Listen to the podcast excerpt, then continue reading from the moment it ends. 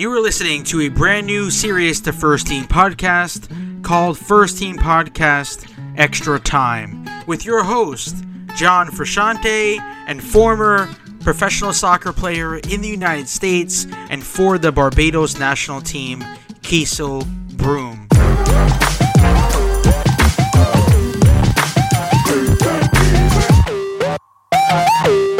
Keasel, welcome back to uh, First Team Podcast Extra Time. We're going to talk about the NPSL on this week's episode, and I don't know if a lot of fans are aware, but you played for the Pittsburgh Hotspurs, and they're not affiliated with Tottenham, I don't believe, right? Uh, no, no, I guess no, they're just fans. But in 2019, you played in the NPSL with the Pittsburgh Hotspurs. Can you talk about your experience with that club? How did that go in the NPSL?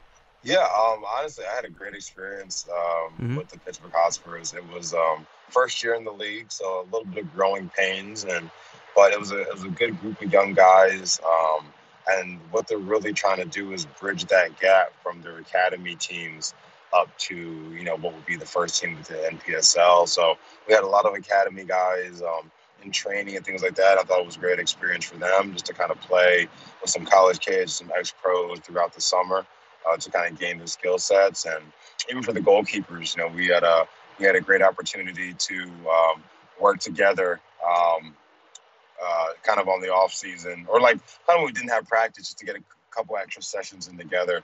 But overall, a great coaching staff. Uh, guys on the team were awesome. Um, it was just a good environment to be in for sure. The one thing that I really noticed was that uh, they lacked finishing, right? So you can really see just how unprofessional the product is. I know it's meant to be a college league, a summer college league, but I guess um, when you look at how much money is spent to put the games on, right? And I don't know if fans or players are aware about this one, but the league wants each ownership group to have I think it's about 50 to 75 to 100 grand, right? So the minimum is 50 to 75 grand, upwards to $100,000 for a college summer league. So as a player that played in that league in 2019, can you maybe see uh, that professionalism there? Can you see that the money went to the right thing, to the right investment, or do you think it was just a waste of time when it came to that big investment there? No, honestly, I thought with what the Hotspurs were doing, it was a mm-hmm. good investment because it gave an opportunity for the academy players to play at a higher level, especially if they've shown the capability to play at that level and I, it wasn't the best season, obviously, first year. And, you know, we, I think the chemistry was probably one of our biggest issues. But I think that the investment was a good investment. And I think that um, once everything gets back up and running and COVID kind of, you know, is subsided or there's a vaccine comes out or whatever, and the league's back up and running, that the Hotspurs would be a, a good quality team in the, in the conference or in the division. Um, and it's going to yield good quality players because um, within this that Pittsburgh area, you have a, a couple Division One college schools on top of some D two and D three ones as well. So there's not any um, lack of talent um, for them. But I think they definitely put the money in the right spots, and we were taken care of. Like when it came to away trips or home games, whatever the case was, um, the, the, club and the organization uh, took care of all the players. So I was very happy with my time there for sure because for me, I I feel like I waited a little bit too long to get into those summer league teams. Yeah, I wasn't until going into my my junior year of college that I played on a, a PDL team. Yeah, or yeah. Now I guess USL League Two. I saw so, that the um, um they uh, tweeted about our episode. Do you know the yeah oh, the nor'easters? Awesome. Yeah. Mm-hmm. yeah, yeah, the nor'easters. Yeah, so I played. That was going into my senior year, but the year before that, I played for the Red, Reading United in Pennsylvania as well. Yeah. So I, I feel like if I maybe that summer before, even going into our freshman year, if I would have played on whether an NPL, NPSL team or another PDL team, whatever the case was, I would have prepared myself a little bit more for college. But um, I think it's a great opportunity for players to get games, especially during the summer, and keep sharp. Yeah, yeah, that's for sure. And um, there is soccer wars at every single level, which is very sad. But um, we had Tony, who is the chief executive officer of uh, Palm Beach Stars, on this week's episode of First Team Podcast. And he said, and this is a direct quote, he said that he believes that the UPSL and the NPSL should merge and create one uh, big league, one national league, one championship, and they're all fighting for one trophy. So, do you believe in that notion of one competitive, I guess, official, unofficial Division 4? We currently have two closed leagues, two closed businesses, and they're all fighting against each other. Honestly, I think I think I don't think, I don't see why it would be a bad idea. Just because with that many teams, mm-hmm. you could maybe make at least two different leagues, and you could do the promotion and relegation right there. Yeah, you know, yeah. and that, that gives players something to fight for. Um, you know, some some teams might be can pay players, things that pay players, and things like that. The problem with the NPSL, in my opinion, is that I think because it's a very short sample size, I think it's good if a club is trying to start out, right? So if you play less matches, you have your off season, you know what I mean? And Right. you're able to control your budgets. But then when you're in this league that says, well, hey, it's 20 grand to start your team, it's maybe 50 to $100,000 uh, for your yearly budget. And now we're talking about real money now.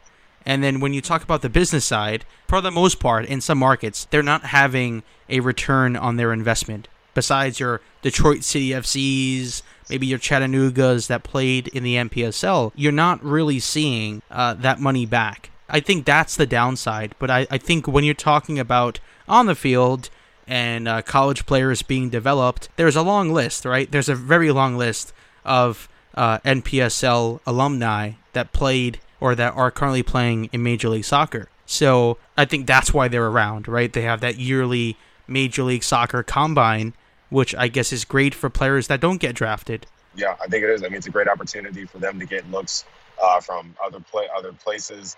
Um, actually, the biggest thing is the more eyes that are on you, the better. Yeah, and lastly here, I think a lot of people they always say like, "Hey, in the United States, we will never see a Jamie Vardy, right? We will never see a Jamie Vardy in U.S. soccer." But I think the NPSL have that model to a certain extent to where that lower level talent could possibly be seen in a combine.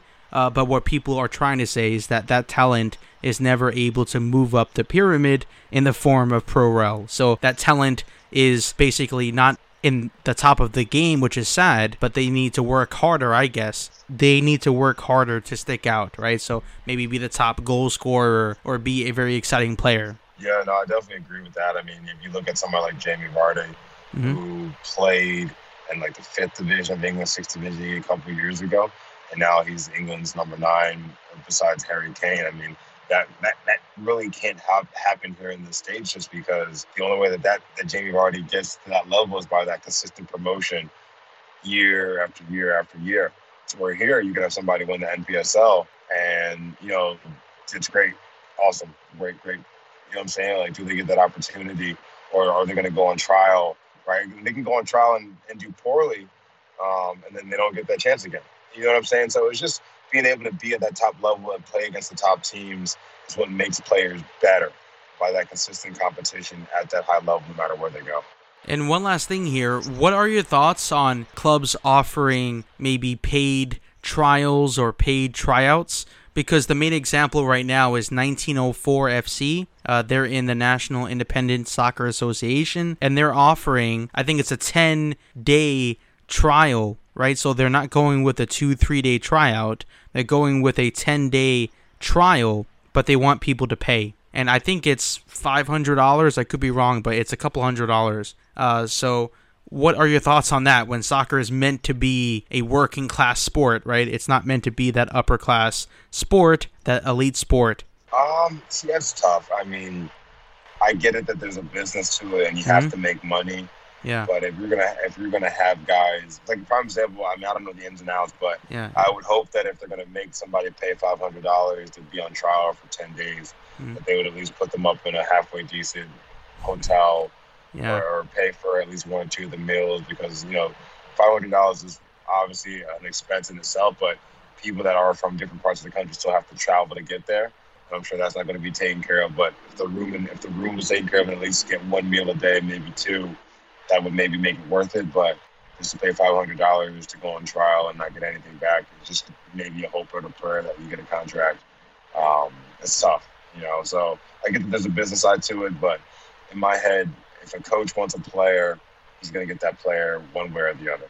I believe the reason why they're doing it, and maybe we will talk about this on another episode because I think it's a very important topic.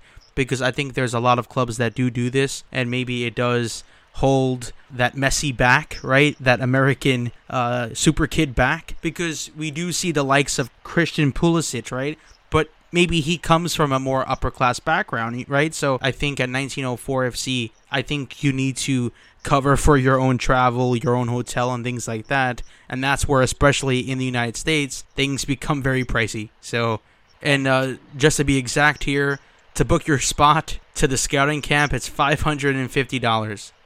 And it's a 10 day training camp with a 1904 FC pro staff, five training sessions, which are two hours and I think 15 minutes here sessions, uh, weekly video analysts, individual player scouting report, and with the possibility of signing as a pro. You could sign, but you can also see and and be in touch with professional coaching staff. I think yeah. for some players it is probably a massive appeal, right? Oh, a professional team, that's great. That's my opportunity. $550. Well, I have that. so I can yeah. become a professional player. So I definitely see the attractiveness of it for sure. Mm-hmm. I just, you know, I'm just um, knowing me and myself, yeah. especially. It's just, yeah, I just I wouldn't pay five hundred dollars uh, to go try out for a team. You know yeah. what I'm saying? Like, mm-hmm. you know, if I had to, if I had to pay my way, that's one thing. But the trial itself was free. But the fact that I have to still pay my way, still have to pay for the tryout, not knowing, you yeah. know, what what other because like I said, you think about it, the professional club they have scouts. They have people that are talking to agents yeah, about yeah. every position. You know what I'm saying? So yeah, that's the most shocking thing, and we will end there. Is that you would think a professional team would uh, get sent various emails each day saying, "Hey, sign this player. Here's this player," or maybe they're seeing um, tape, right? They're watching videotapes, and also in professional soccer, you can just watch the games that you're playing, right? So right. you, could see who you're playing against and for the New York Cosmos, I don't think they would ever have to do that. They would just have to see who's the top players in their league. They did that in the NASL with the likes of Hans Denissen and people like that. They just signed the top players in the league. And I hope that's what NISA sort of turns into is like each team has their own model, but I don't want to see that. I would rather people trying to sign either their local players or proven professional players.